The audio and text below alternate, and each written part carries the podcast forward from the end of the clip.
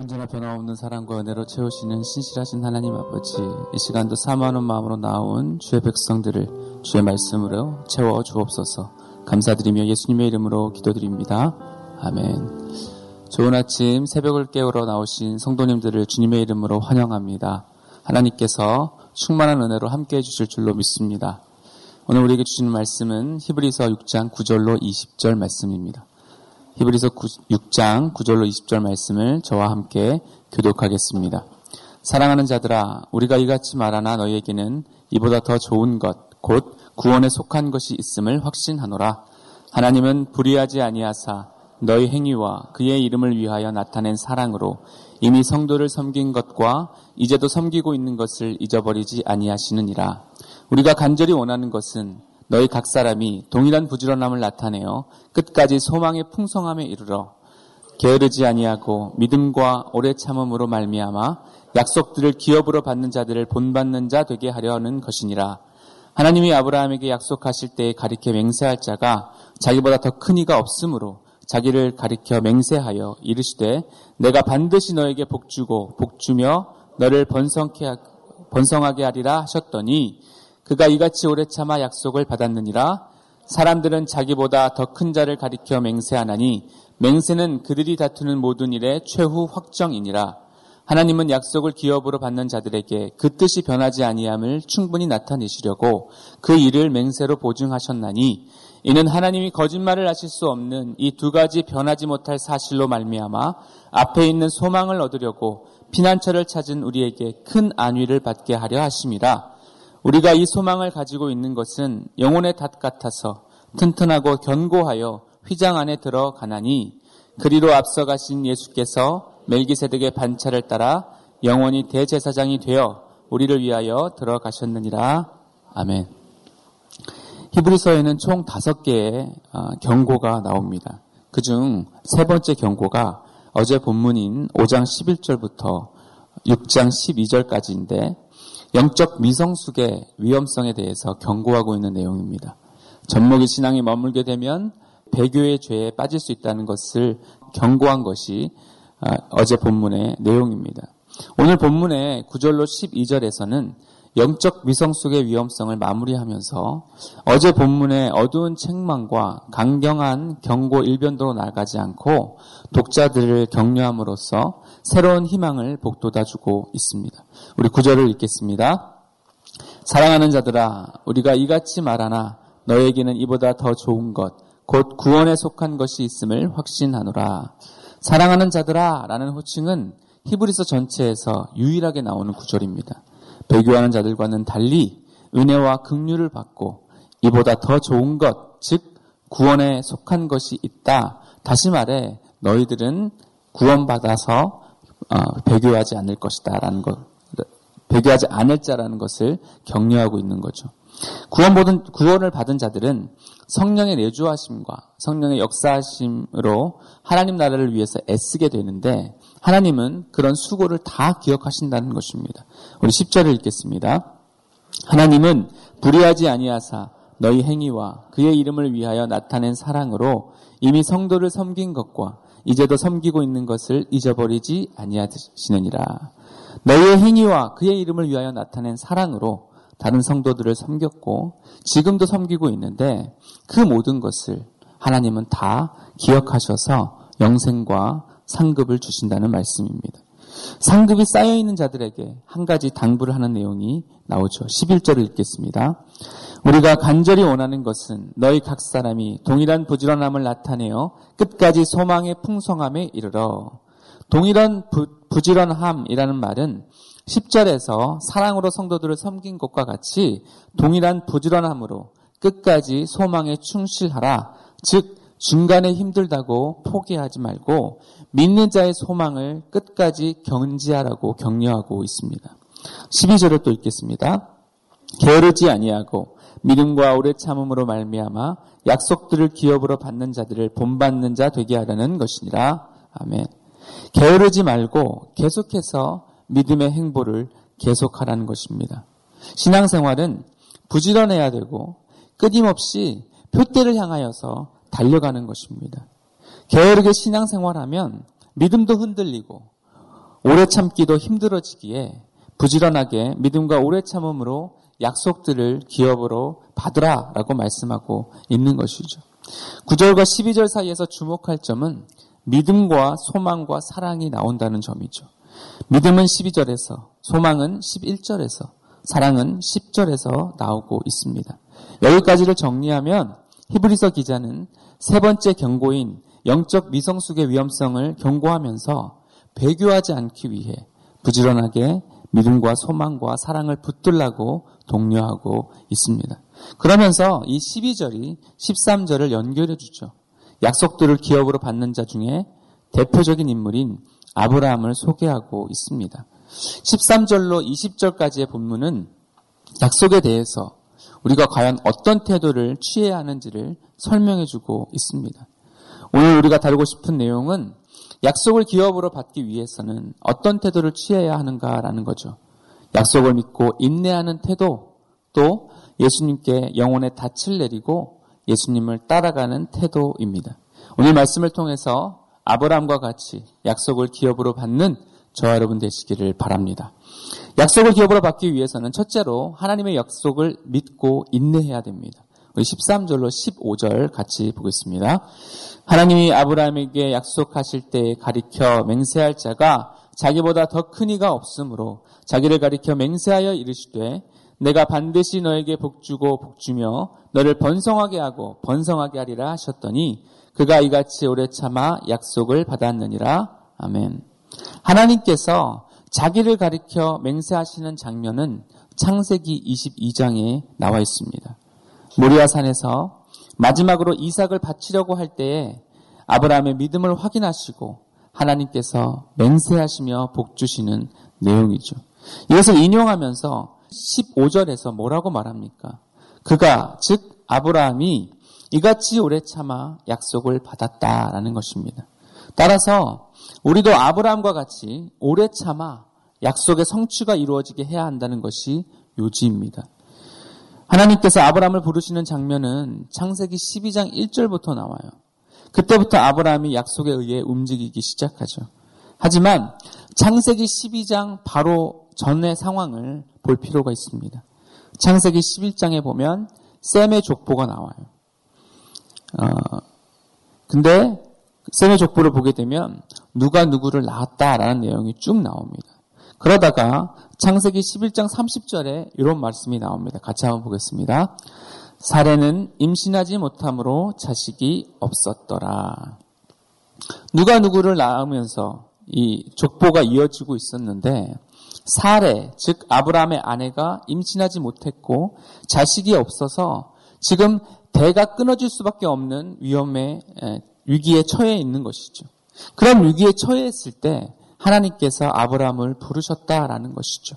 그리고 약속한 것이 뭡니까? 창세기 12장 2절로 3절도 같이 보겠습니다. 내가 너로 큰 민족을 이루고 내게 복을 주어 내 이름을 창대하게 하리니 너는 복이 될지라 너를 축복하는 자에게는 내가 복을 내리고 너를 저주하는 자에게는 내가 저주하리니 땅의 모든 족속이 너로 말미암아 복을 얻을 것이라 신지라 아멘.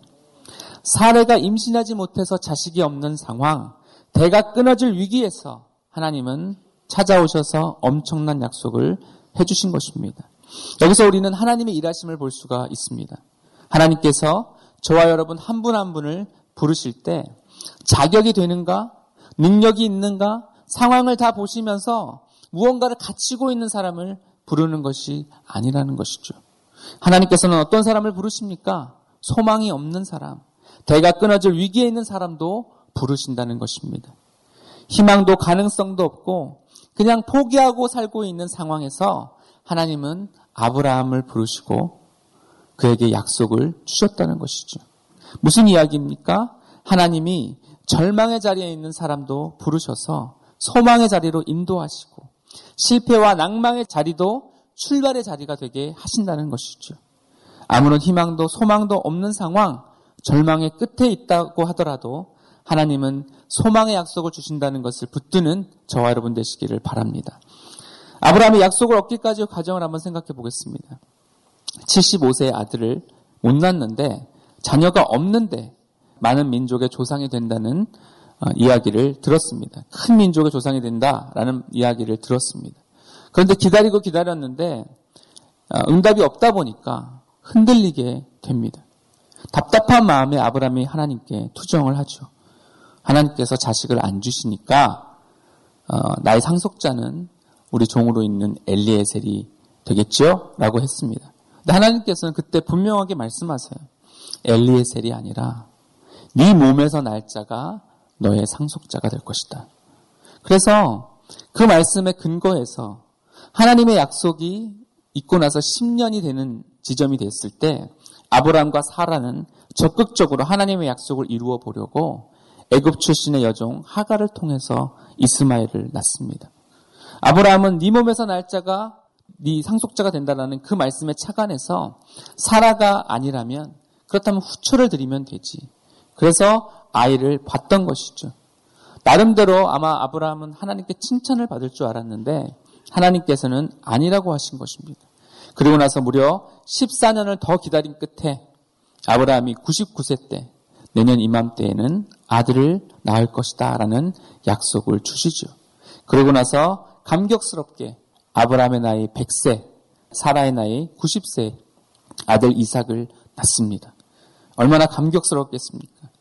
25년 만에 얻은 아들과 시간 가는 줄 모르고 관계를 쌓고 있었는데 하나님께서 청소년기에 있었던 이삭을 모리아산에 바치라고 하십니다.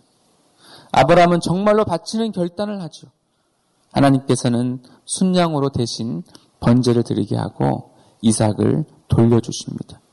죽을 아들을 다시 받게 되면서 비로소 아브라함은 참된 기다림이 무엇이고 인내가 무엇인가라는 것을 배우게 됩니다. 사랑하는 성도 여러분, 하나님의 약속은 반드시 이루어진다는 것을 믿으시기 바랍니다. 하지만 그것이 성취되기 위해서는 오래 참고 기다려야 됩니다. 기다려야 이삭이 나오는 거예요.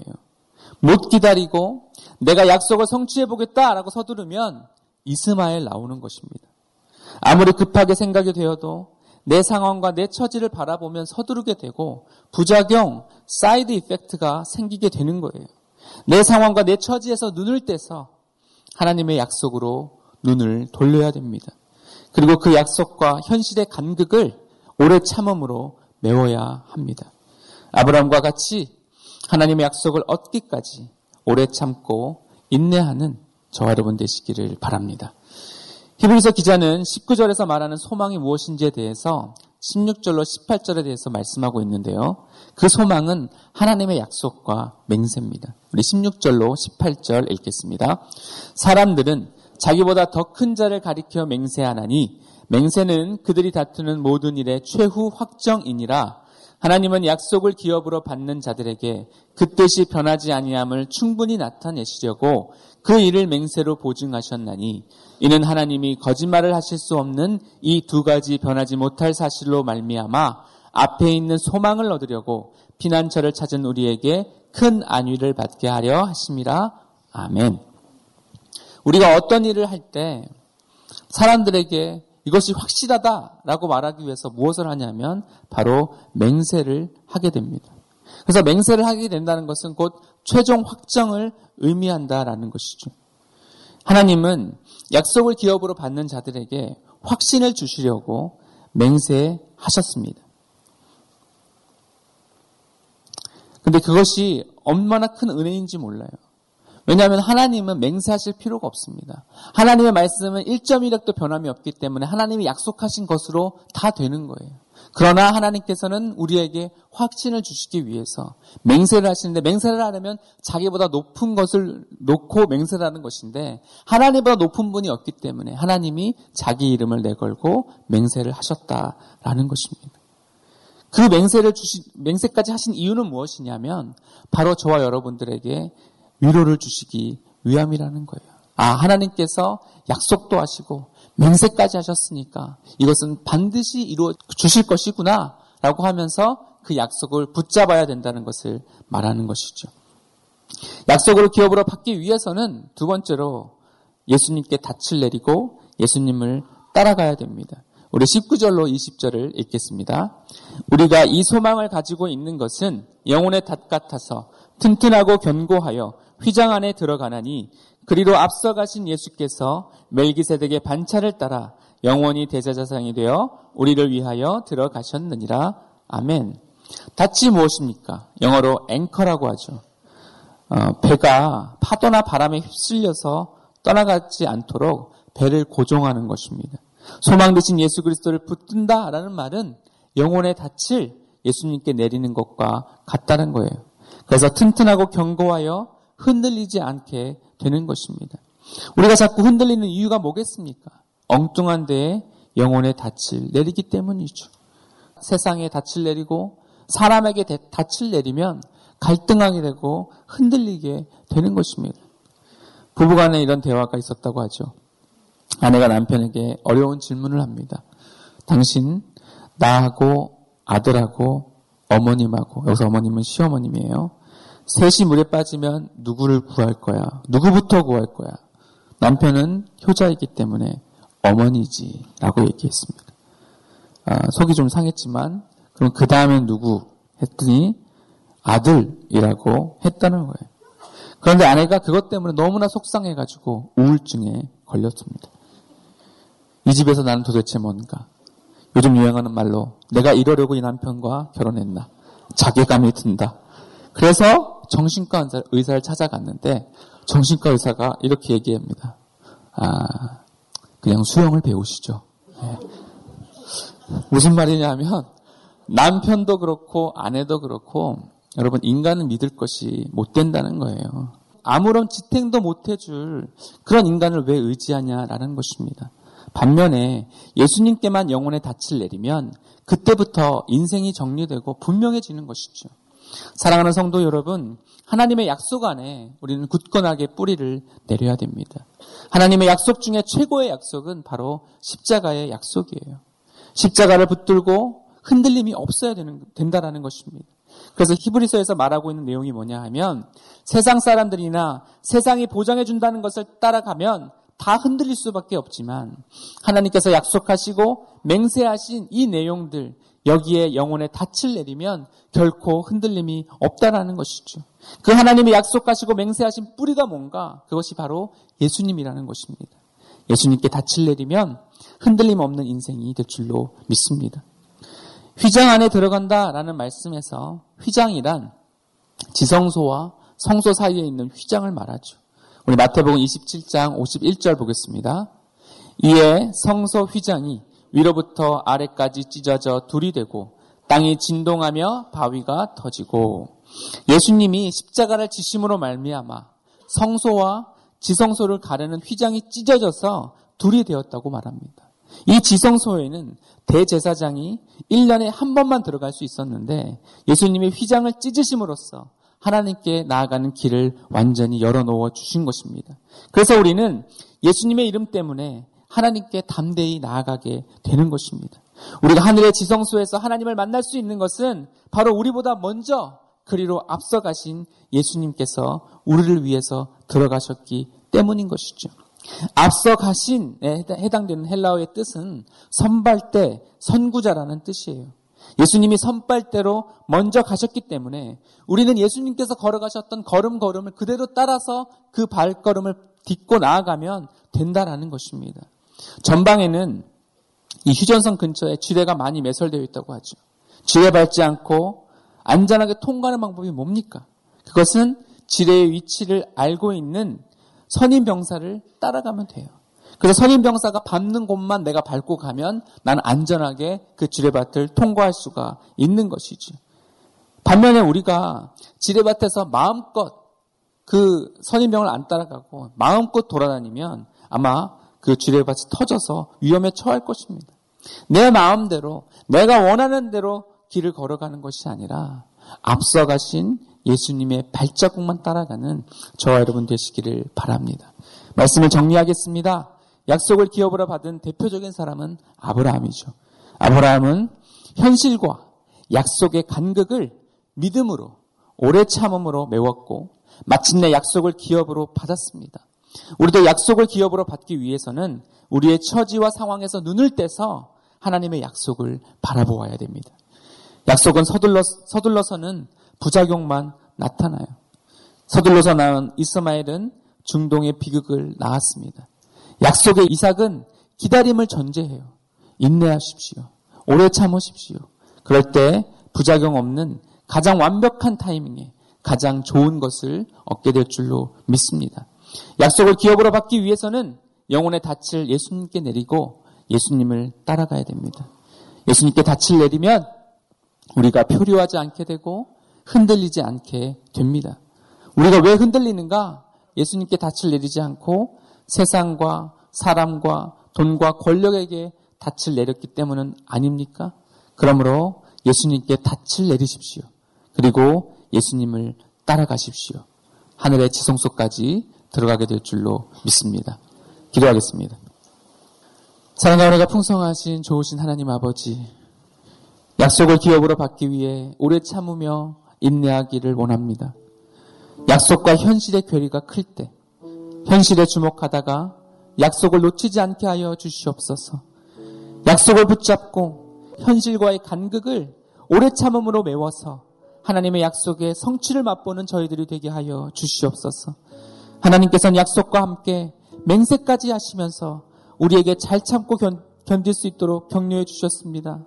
하나님의 약속을 기업으로 받기 위해 우리의 영혼의 닻을 흔들리는 세상과 인간, 돈과 권력이 아닌 예수님께 내리게 하여 주시옵소서.